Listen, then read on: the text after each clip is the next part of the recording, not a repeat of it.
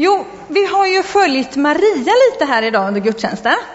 Eh, hon fick ju liksom ett budskap här där hon satt rakt upp och ner. Och jag har funderat lite på hur det kan ha varit för henne. Att liksom bara sådär rakt upp och ner bli mamma.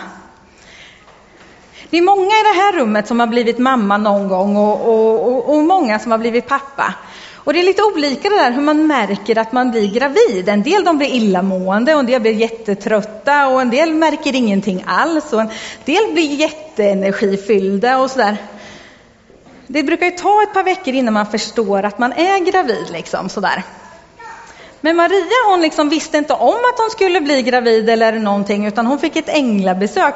Jag vet inte om det är så många av oss som har fått just änglabesök. Man kan ju ha fått förbön för att kunna bli gravid eller få behålla sin graviditet. Det är ju inte omöjligt, det har ju hänt genom historien. Men att få ett änglabesök just, det är inte så många av oss som har fått det när man ska få bli mamma och pappa.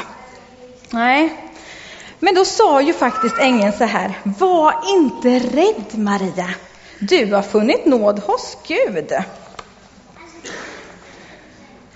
Du ska bli havande och föda en son och du ska ge honom namnet Jesus. Det var tydligt och klart. Inte ens namnet behövde de fundera över. Det brukar ju vara den andra delen. När man väl har kommit på att man är gravid så är det så här, jaha, Kalle, Otto, Valdemar, alltså vad ska barnet heta egentligen? Och så ska mamman och pappan komma överens eh, för att eh, pappan och mamman kanske har någon kompis som heter det ena eller andra och nej, den var så dum i skolan så det och så kan man inte heta.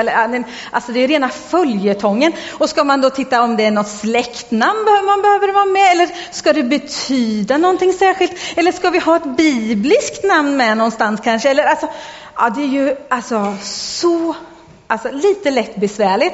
Och sen om man råkar vara gravid som jag var, med en kom, eller samtidigt som en kompis, och sen så hade jag och Henke kommit överens om ett namn, så kanske det var ganska bra. Och sen helt plötsligt heter deras barn där, så bara, jaha, nu får vi börja om och tänka. Nu har vi två månader på oss, nu får vi se vad det ska bli liksom. Ja. Eller också tar man ett konstigt namn som jag tyckte att Ninni var ju ett väldigt vackert namn, men min man tyckte att det var det konstigaste man skulle kunna heta. Eh, som tur var så fick han ju ett barn att vänja sig vid namnet så att Ninni sen fick heta Ninni. Eh, ja, det är lite svårt det här med namnval faktiskt. Ja. Mm. Det kan vara ett riktigt, riktigt stålbad det där. Och sen så undrar ju faktiskt Maria hur det skulle gå till det här med barnet, hur det skulle komma. Då var det ju faktiskt så här att ängeln sa att den helige ande ska komma över dig och den högstes kraft ska vila över dig och därför ska barnet kallas heligt och Guds son. Och så kan det nog vara även för helt vanliga gravida människor, att den heliga anden behöver komma och hjälpa och styrka. Och man behöver nog lite gudomlig kraft för att orka. Och allra helst där, när det är liksom mot slutet, när det börjar bli lite tungt och bökigt. Och just då så ger de ut ett bud att alltså Maria ska ge sig ut på en promenad. Som är alltså nästan som till Göteborg härifrån. Alltså promenaden mellan Nasaret och Betlehem är 15,6 kilometer. Och Bankeryd Göteborg 15, eller, nej, nu 156 kilometer. Nu måste vi säga rätt, jag måste läsa till. 156 kilometer är det mellan Nasaret och eh, Betlehem. Och mellan Bankeryd och Göteborg är 154, så det är två kilometer närmare till Göteborg än vad hon skulle ut och promenera liksom, i åttonde månaden någonstans. Oh, det hade jag aldrig klarat. Jag hade ju fullt sjå bara ta mig ur sängen och göra lite hemmavid liksom, när jag var åttonde månaden. kan jag säga. Jag var ju sjukskriven för jag hade något som hette foglossning, och var lite lös i alla fogar. Eh, det var knappt jag tog mig ur sängen. Eh, så det, det, alltså, men med, den, med Guds kraft så var allting möjligt. Och där mitt i promenaden, vet ni, då ska ju liksom Maria då packa den här BB-väskan också.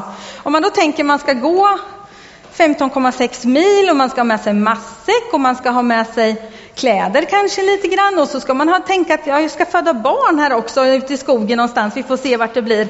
Eh, ja, men jag har några linder och jag tar några trasor och lite vatten behöver jag nog ha med mig. Och så tänker man vilka BB-väskor man packar när man ska in till sjukhuset numera. Alltså det är lite till mamma kläder och det är lite till barnet kläder och så kanske någon t-shirt till pappa. Och så ska man ha någon förströelse till pappa ifall det tar lång tid och lite mat och lite ja, kläder och blöjor och allt vad man kan behöva. Det är liksom en mindre resväska på hjul som man går iväg med nästan. Och hon skulle bära med sig lite på ryggen som hon skulle kunna ta med sig den här långa resan med möjligtvis en åsna som hjälp. Som bara äter kolasnören. Ja. Ehm. Men mitt i det här så får vi inte glömma att Maria hade ett gudomligt uppdrag. Och det var ju det hon hade med sig i sitt hjärta. Att för ingenting är omöjligt för Gud. Och Maria hade ju faktiskt sagt att jag är Herrens tjänarinna, må det ske med dig, mig som du har sagt. Och med den inställningen som Maria hade i sitt hjärta så var ju inte den här långa promenaden något problem alls. Eller hur? Mm. Nu ska vi sjunga O Betlehem, du lilla stad tillsammans.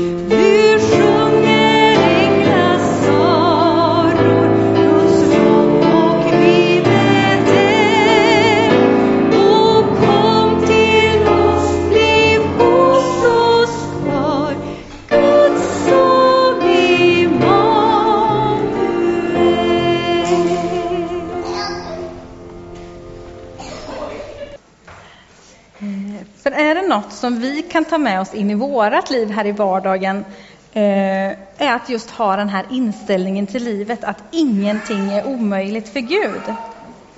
För man måste ju inte klara allting i sin egen kraft, utan att ge, genom att lita på Guds omsorg för oss i alla livets händelser så får ju han vara oss nära. Och precis som i sången att vi får liksom helt oväntat så kan Guds kraft komma här och nu precis idag. Och att vi får förvänta oss det. Och där också påminnas om att vi får vara Guds tjänare och tjänarinnor, precis som Maria sa att jag är din Guds, jag är din tjänare och tjänarinna. Eh, och då så vill ju han liksom att man ska gå på de vägar som han har satt ut för oss. Lite grann som de här orangea, har ni sett de här vägpinnarna som är uppställda för att inte plogen ska köra vilse? Lite grann så att Gud liksom stakar ut vägen med så här orangea pinnar åt oss. Så att vi liksom ska, fast det är lite snöigt och lite sandigt ibland och lite svårt att hitta vägen, så vill han liksom hjälpa oss att hitta rätt. Han sätter ut lite kantpinnar som leder oss på vägen så att vi kommer närmare honom.